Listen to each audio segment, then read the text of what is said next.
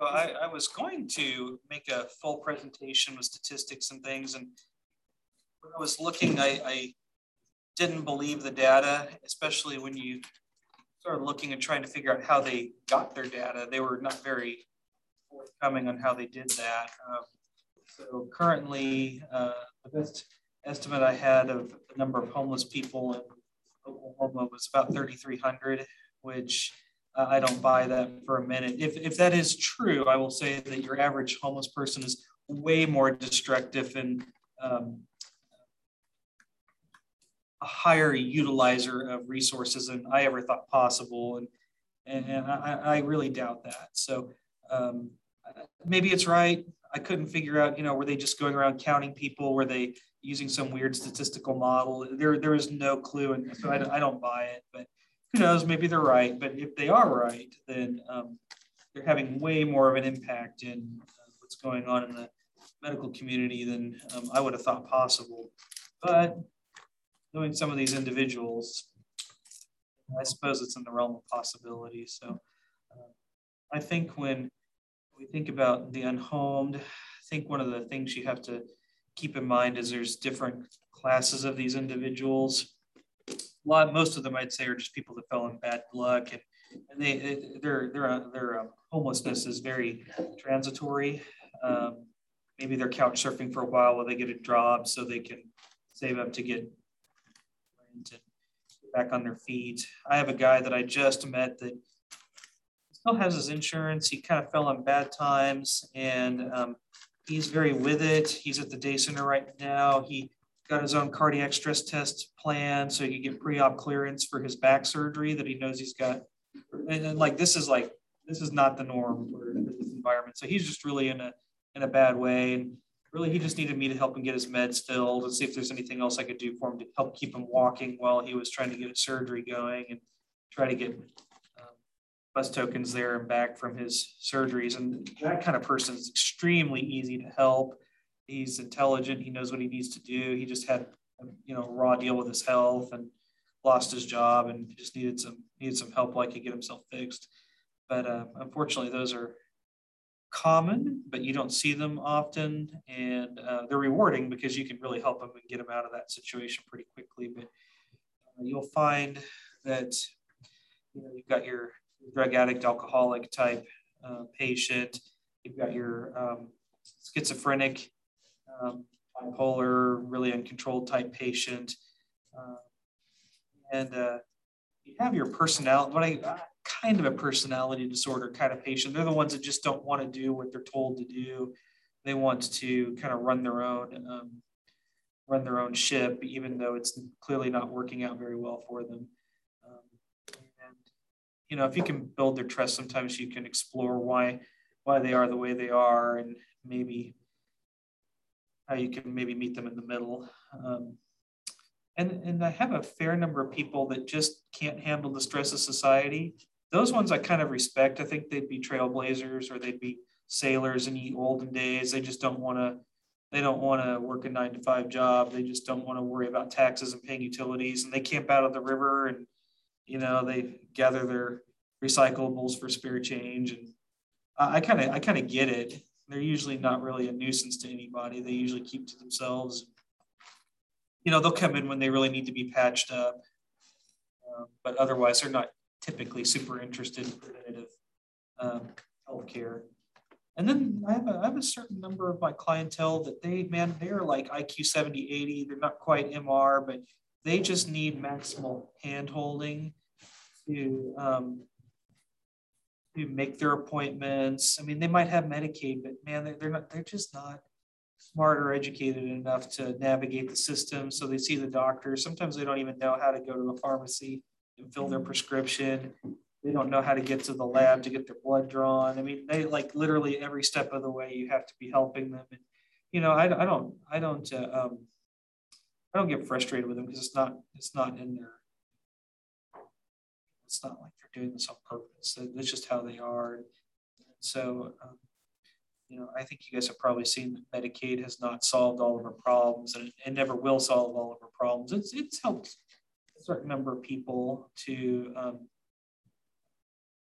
get back on their feet and um, things like that. But you know, when, when you talk to the OHCA or you talk to these managed healthcare people that um, they, they, look at Medicaid and, and oh, we, we explain our concerns that, you know, hey, this person, they, they just don't get it. They just, they can't keep their appointment. They just, well, that's why we're here.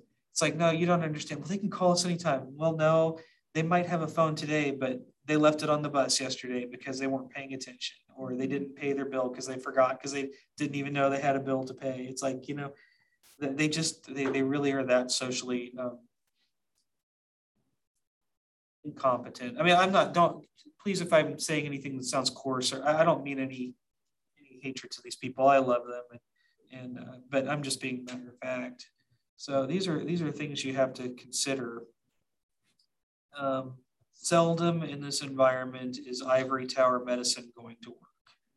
Even in your even in white suburbia, it often doesn't. People have their own ideas about what they want to do with their own health care, and, and, and, to a point, you have to respect it. Um, you know, if they're being really dangerous, sometimes you have to be like, well, you know, I can't probably help you any longer.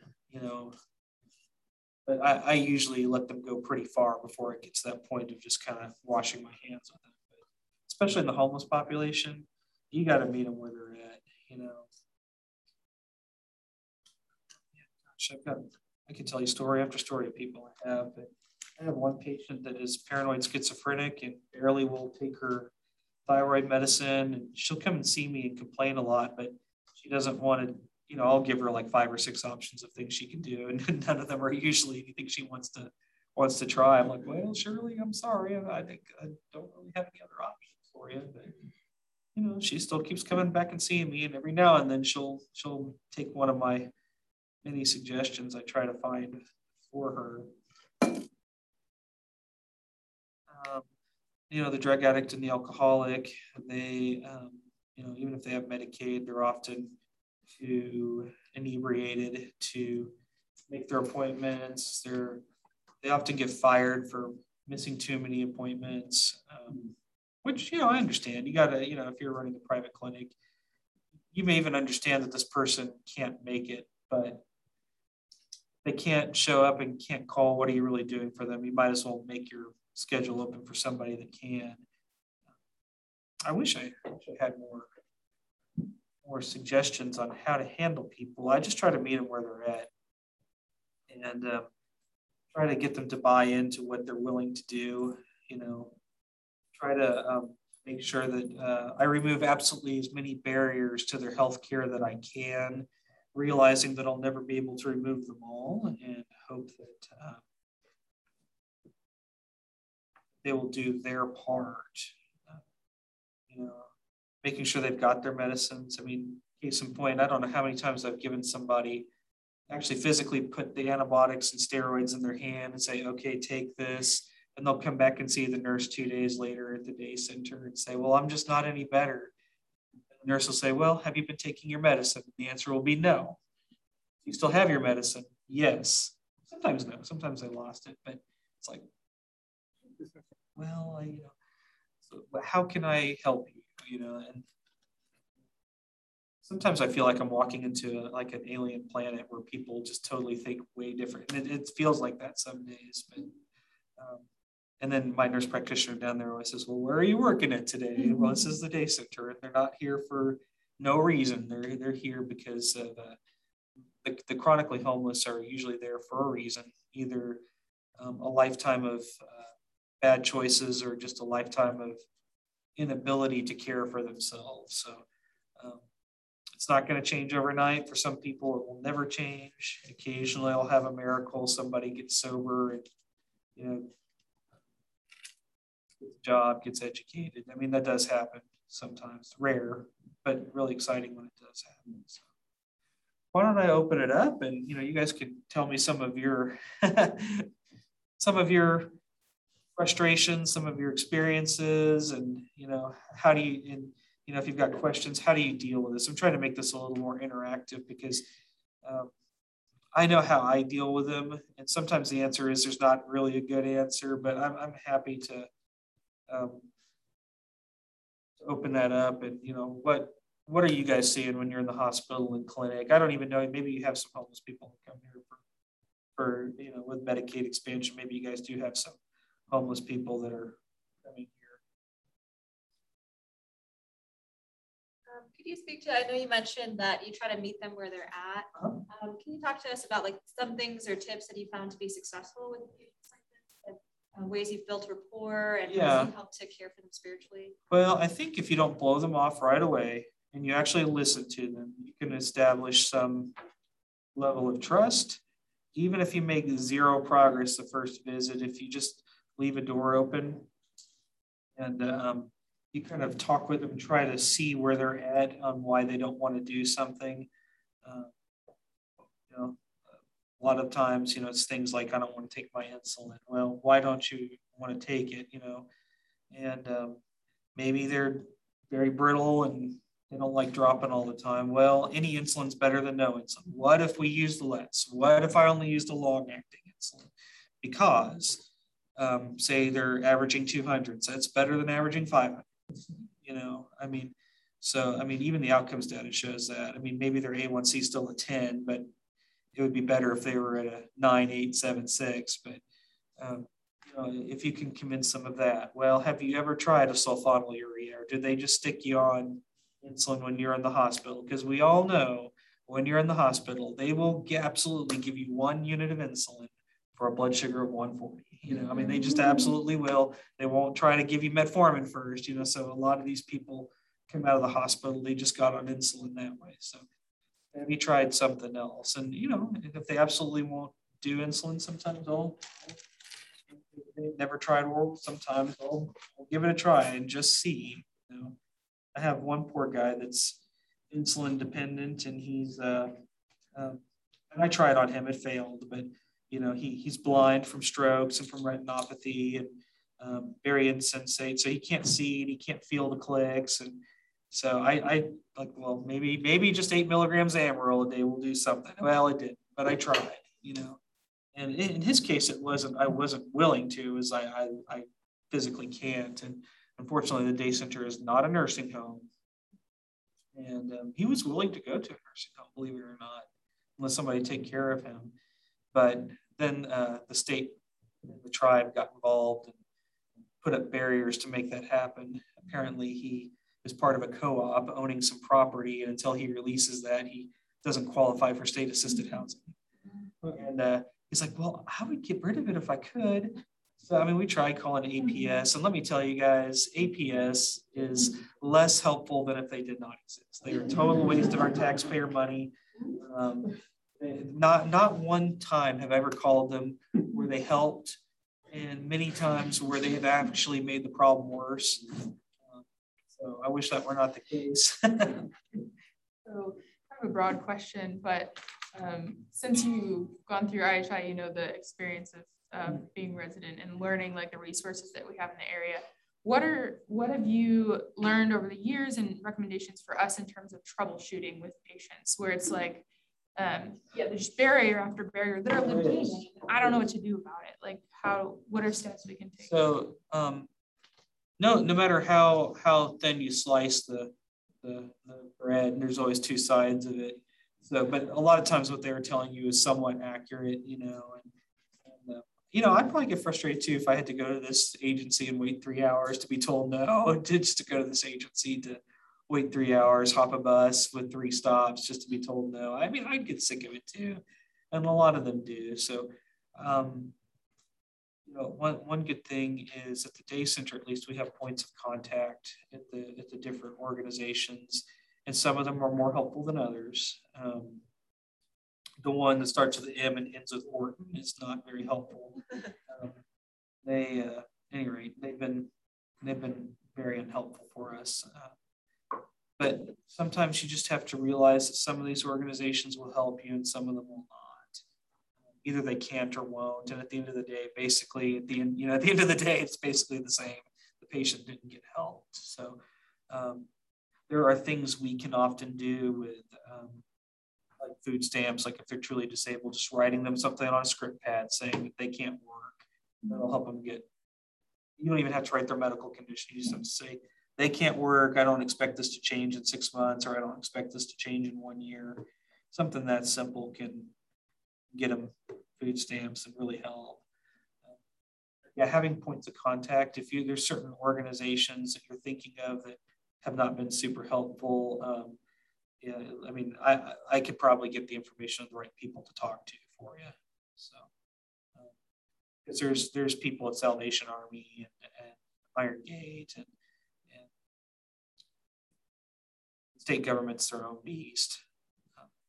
So follow up question to that. Um, so I, I have a, a, couple of patients on my panel who are very, very high risk for being unhomed. Uh-huh. Um, and so uh, would they qualify in the same way for some of these resources or do I, is it a whole nother category where I'm going to have to another that's interesting. Um, people that are in transitional housing usually have the same access to resources. Um, a lot of the statistics I saw, transitional housing, like uh, like these halfway houses and uh, such, a lot of them will. Some some organizations counted them as homeless too, and some did not. Um, so maybe you're part of Salvation Army and you're technically housed as part of one of their work programs. There, that's still considered homeless. Um, but um, yeah, so what I would say for the people that are at risk of being um, unha- un- unhomed is um, making sure that they uh, have information on who they can talk to at like uh, like a case manager over at say Salvation Army or or the day center. And then another thing that I do for a lot of my people that are at uh, high risk of being unhomed is uh, I've had good luck working with the Tulsa Housing Authority. Uh, there's two different routes of getting people that are at risk housed, and the Tulsa Housing Authority is one. If they're disabled in any way, you can kind of get them to the top of the list. And then the Mental Health Association also has some ways, like you've got somebody that's bipolar schizophrenic that clearly can't take care of themselves. A lot of times, the Mental Health Association can help them get housed. Um, most of the people that I see that have difficulty getting housed through um, Tulsa Housing Authority or the Mental Health Association, um, you know, if their sole uh, disability is purely substance abuse, that can be challenging. Uh, if they're sexual offenders, uh, and unfortunately, in, in Tulsa County, you can be a sexual offender just by peeing on a tree in public, which I'd, I'd like to know who's the idiot, who's the one that was going to molest my child. You know, I wish there was some kind of way we could distinguish that. Unfortunately, in the eyes of the Tulsa Tulsa County, there's no no no um, there's just no, no differentiation. Yeah, so very frustrating. I mean, I'd be okay with them making an idiot list and putting people on the idiot list, but you know, they, they could still be housed because they're safe. You know, just realize that you know, very frustrating resources for homeless un, uninsured? Yes, yeah, um, absolutely. So um, Family and Children Services is, is uh, who I use a lot. Um, Women in Recovery, Recovery Program has been a huge uh, resource for a lot of the ladies that are, a lot of those women that get into that program are so taken to such a low point by their addiction that they are end up homeless and often prostituting themselves for drugs. Uh, so there's definitely resources. Um, I think CREOKS helps us people outside of Tulsa County, like if they're in uh, Creek County. Yeah. So definitely there's resources. I, um, in fact, uh, Family and Children's goes over to the day center a couple times a week to do intake for people to kind of assess them and see where they need to go. So, yeah, and but one one nice side effect of that too is with the intake process, they'll they'll screen them for Medicaid because a lot of them will qualify. And we have people from uh, the Tulsa Healthcare Coverage Project. They um, partner with OU, but they go around town to a lot of our clinics and screen people too to see who qualifies for Medicaid who doesn't. A lot of the homeless population will qualify. Um, but it so happens that a lot of the people that I end up seeing at the day center do qualify, but they just can't manage to get to their appointments. They just can't like, you know, we're really to give the nurses at the day center credit, they're super patient with them and they really work with them to try to make sure they're taking their meds, putting in pill boxes, you know. So I have a patient who is at the day center actually, and she's able to come here by the bus um, but she needs colonoscopy, and so you have to have someone take you home. Uh, and so just trying to, I mean, I guess is the sooner ride to do that? I don't know exactly like so, what um, is the best option. SoonerRide probably would. If she's did she's did you say she stays at the day center?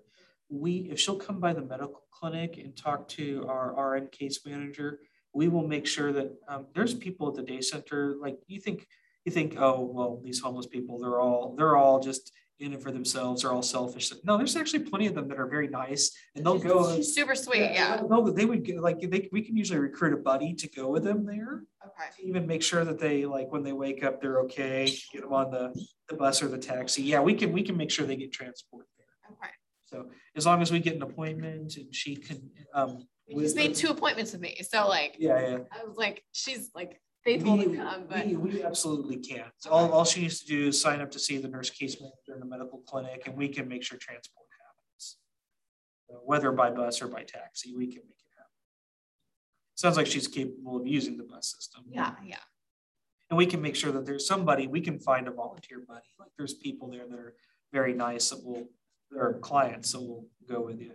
Um, there's also people in day center that are not very nice that would steal the hair right off your head just for sport, you know, so they can get away with it.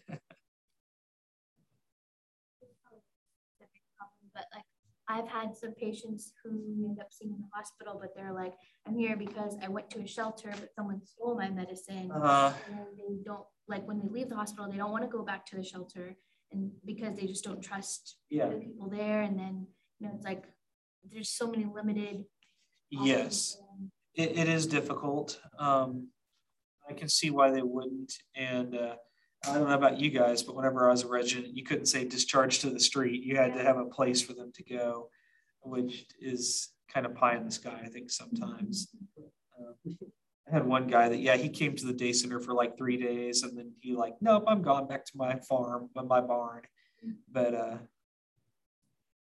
so those kinds of cases, um, at least at the day center, we can keep the bulk of your medicine under lock and key and dispense you like a week at a time. And if that were to happen, at least we could refill your meds with what you have. And, so, the, yeah, we could make it work, but then I'd have to figure out a way of helping you more, which is okay. I mean, we can we can do it. I I still, even though I don't do, um, even though I don't do any billing or anything like that, I'm still Medicaid credentialed. So a lot of these people, I can still, um, uh, I can still write scripts and get it paid for for them. So, and we we're pretty good about having money set aside to help them with their copays too. So, because yeah, I mean, four dollars doesn't sound like much, but when you've got ten medicines and you don't got a job, it's a lot of money. So.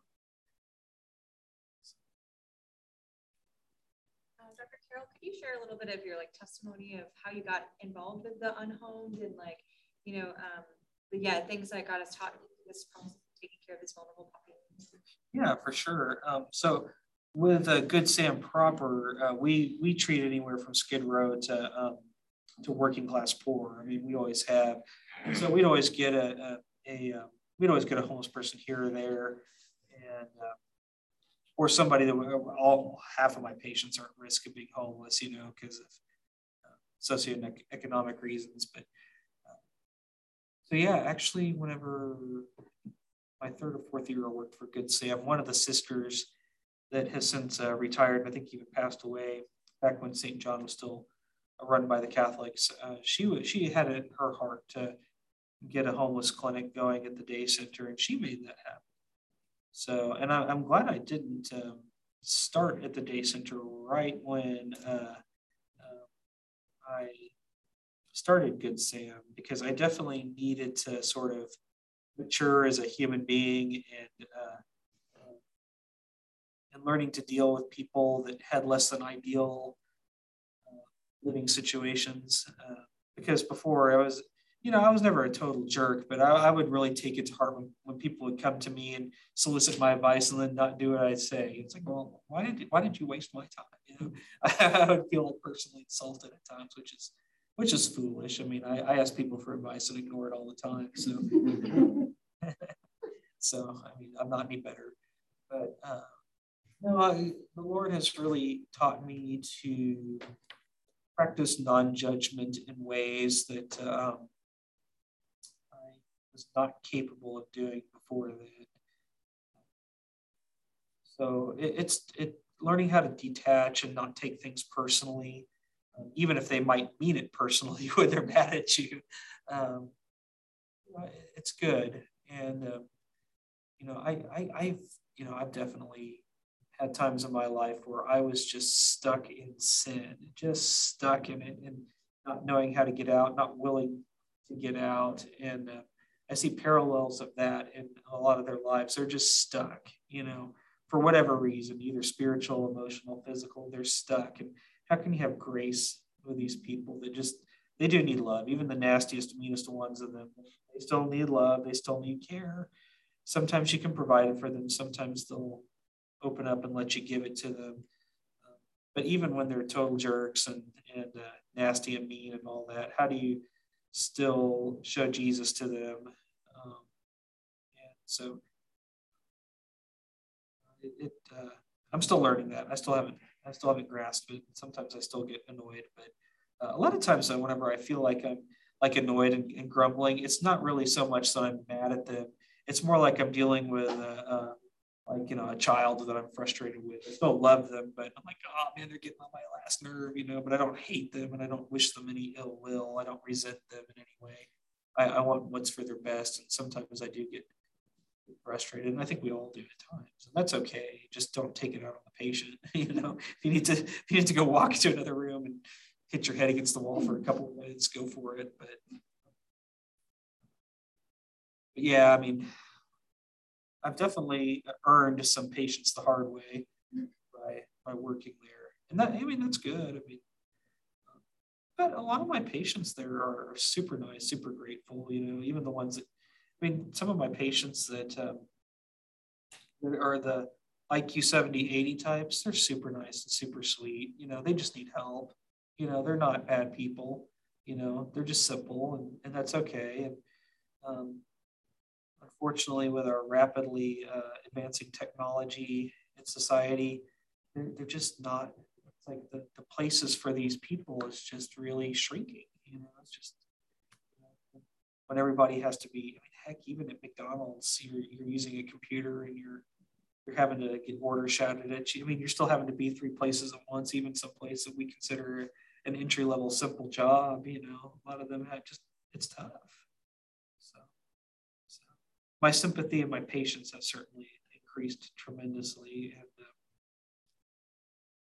And, uh, and, and I think another thing that's really helped me is, um, you know, over the years, when I got out of residency, like I was so burned out. Like doctor was my identity at that point, and um, I'm learning how to be a human again through a lot of this, and, and uh, just learning how to take care of people, meet them where they're at, just you know it's not like i'm here to help you be the i'm here to help maximize your potential i am not here to be an authoritarian um, like a general and you're some soldier that i'm trying to uh, get a certain outcome or meet a certain objective i'm trying to help you um, have the best life you can and the way i do that is through your physical and mental health I, I, I can't do that in every aspect of your life but that's what I'm here for. I'm not here to um,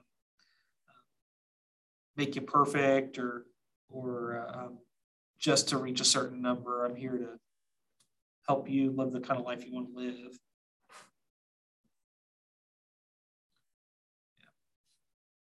Wish I had wish I had all the answers. I don't. You know. Oh, I think one of my best stories I'll tell you guys is uh, uh, I remember having to begrudgingly as a resident have to call psych to consult this guy. And uh, the, the psychiatrist said, well, why are you consulting me? It's like, well, the surgeon says he's suicidal.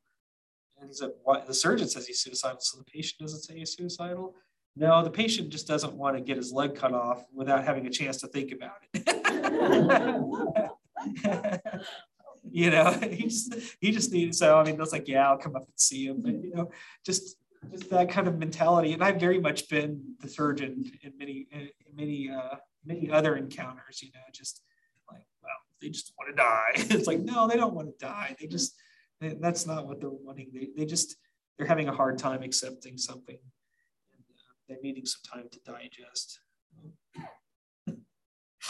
This is stuff you see in medicine so funny. So many things. So yeah, you're going to see a lot of a lot of people that are going to refuse procedures or and you know like yeah how many how many times have you guys seen this? Well i can't go to the hospital. Why not? Well my dog needs me. I'm sure you guys have all heard that one right? Nobody's going to take care of my dog you know? So well, we'll take care of your dog, just go to the hospital, you know. Take care of anyone's dog. I haven't yet, but I was willing to. I was willing to if they go. I know that I know that that breaks every boundary you're supposed to have with your patients, but I don't really care that. So if somebody wants to complain to the medical board, I have to explain that I take care of somebody's dog, so they go get a cath. I'm I'm willing to go anytime. so. Talk a little bit about like some of the pathology you see with homeless? Yes. Might, we have to have a higher radar for. Yeah. So you guys ever hear the basal cell never metastasizes? Oh, it never, never, never metastasizes. It does. I've seen at least four in my in my time with Good Sam. Yep. yeah. So um, yeah, gosh, them going to their skulls is probably the most common you know, and then they're getting radiation and these orphan drugs for chemo. Um, had a guy with a basal cell that did not um, metastasize, fortunately for him, but he uh, he was homeless and uh, he looked it was about that big, about that deep. It looked like a shark had taken a bite out of his back. So, so solar uh, advanced advanced stages of diseases that would normally be caught and taken care of, you will see a lot lots of uh, lots of skin, lots of lung cancers, lots of malignancies because people don't get their, uh, their colonoscopies. There lots of uh, advanced breast, necrotic breast cancer. Seen a lot of that. Were you, you something? Yeah, so uh, I'm just thinking. I was just envisioning like ah, so we work in Good Sam. So like ah, we see these patients you that, do. Like, yeah. that, that use your you yeah. So so the question is um sometimes I, I can struggle to know where to start or or where to focus in in an encounter where there may be a wildly uncontrolled diabetes or hypertension, yeah. but like but the actual problem is is beneath that. Like there's a, there's a root cause that right. try as I might, unless that's addressed, nothing's going to change. And so um, and so then as a physician, how do we view our role um, like in part medically legally um, but then also like for patient outcomes like good patient outcomes how do we approach an encounter like that where you're just yeah. meeting and you're like wow there's a lot going on here so medical legally um, if you want to do so don't ever be the low-hanging fruit so try to chart a little bit defensively i'm not saying you have to do this on every single patient but when you've got a patient like that one, one diagnosis code, like there's complex social situation, you can use it. Putting that on the chart and explaining why often will kind of helps like, hey, I've thought about this. I know this patient's complicated. I'm doing my best here, guys. Please don't rake, rake me over the coals for this. But um, I don't beat my patients up for eating out of a food pantry. So you're going to be eating lots of beans and rice and carbs. And so, yeah, a lot of people, unless you address that, their sugars often will not be controlled. So I don't I don't beat them up for things that are outside of their window, but I will say tell them, you know, once we get you in a more stable environment, once you have an apartment, cooking implements, we'll have to really hone in on that. In the meantime, I'm just going to have to really focus on what we can control, which is how much insulin you're taking, which is how much whatever medicine you're taking. And uh, um, kind of, if you can kind of keeping it on the radar, I know it's tough because with Good Sam, you guys aren't there every day like I am, so you don't get to know the patients. But you know, um, just a little blurb under your assessment say, hey, right now, um, addressing the root cause is not possible because of living. Um, and also with Good Sam, you don't have to feel too too bad about defensive charting because um, I think Dr. Williston says like no free clinic's ever been sued or something ridiculous like that because lawyers know there's no money to get out of it. it's it's terrible, but it's true. But um, but you're going to see these people in your regular clinic too, and and those are the times you know that you want to. I did have one lady that tried to sue me. She had a slow growing um, ovarian neoplasm that wasn't like, uh, like regular dangerous kind, but um, she wouldn't get her surgery. She wouldn't get her sugars under control. She always had a reason, always had an excuse, always came and complained. And I always offered her multiple different options in each encounter. Um, what we could do, we could admit you to the hospital. You know, if, if we have to have surgery, we can get you on an insulin drip. To, but um, she never took it up, and she wanted to sue me, but no attorney would take her case because I had basically bent over backwards trying to. I could with her, I could kind of see this coming from a mile away. Yeah, I mean, sometimes there's no good answer for their life situation. I mean, you can be real with them and, and talk with them, and you have to be sensitive because nobody wants to nobody wants to think it's their fault for having an alcoholic husband beating them, you know, and nobody wants to um, nobody wants to uh, beat themselves up because you know, hey, I'm poor and I'm eating rice for dinner every night and how much protein, you know. But, uh, so with those people though, I'm like, hey, you know, maybe don't drink the soda, if you've got donuts there, maybe leave those alone. But if you have to eat beans and rice every night, that's what you have to do.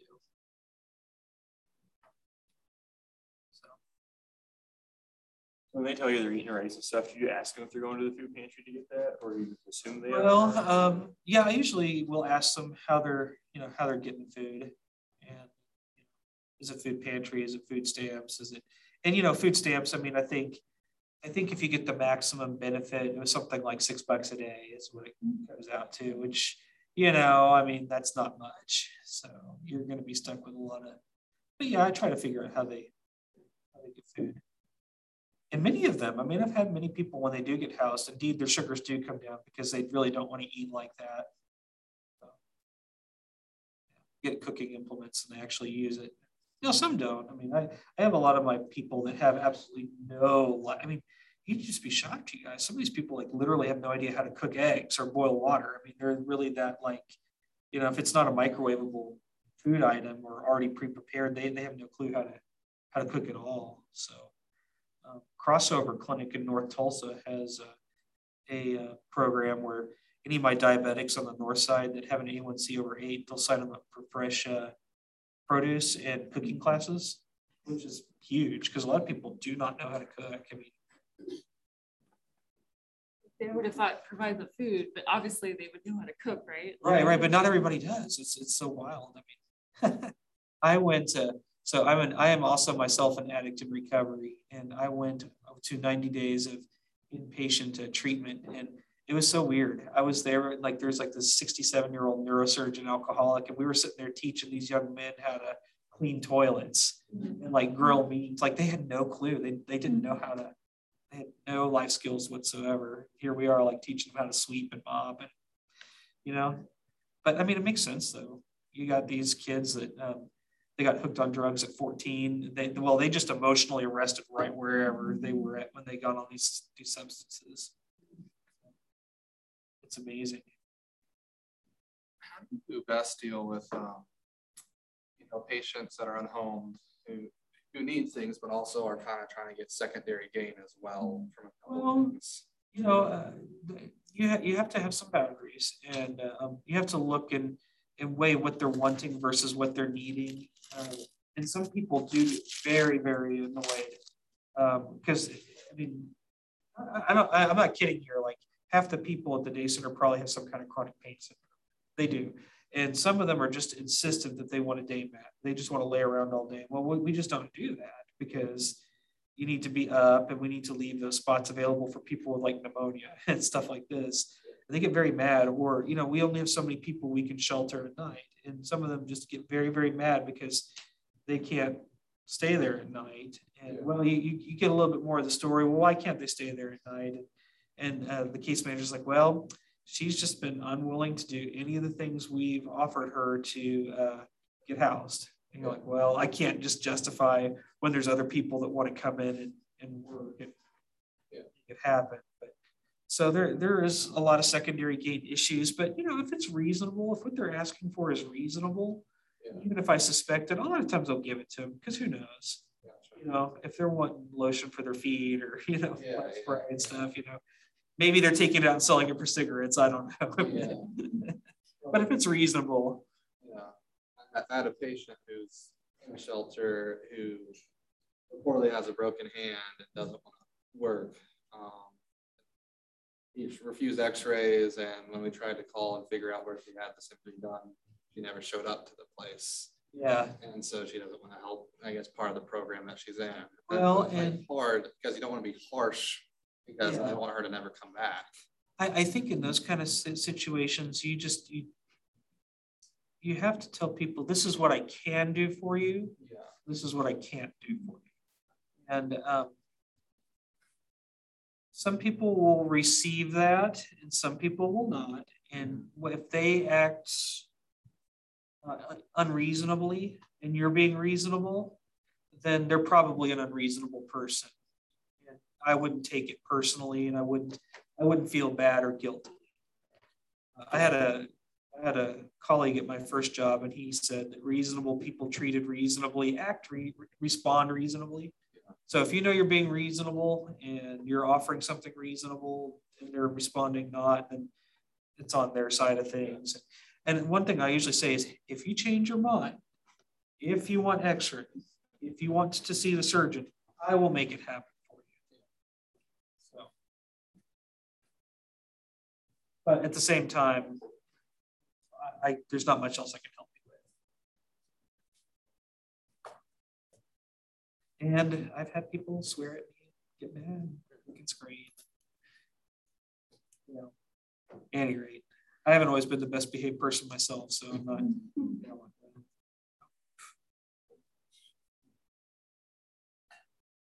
Yeah, did I, yeah, I actually, when I went to treatment, they, they diagnosed me with two separate uh, personality disorders.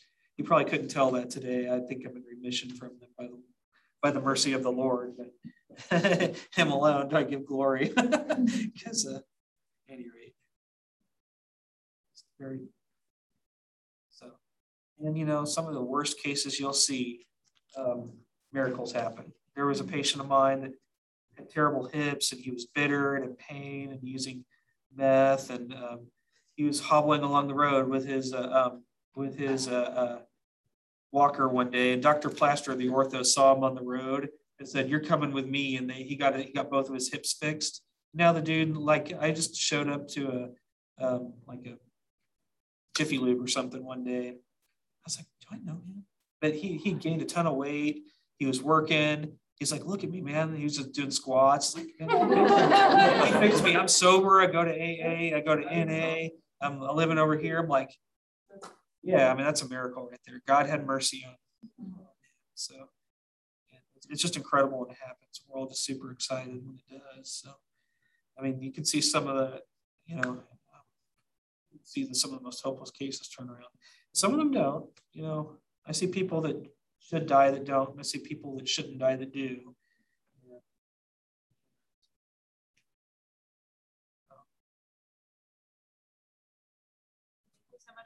Yeah, yeah.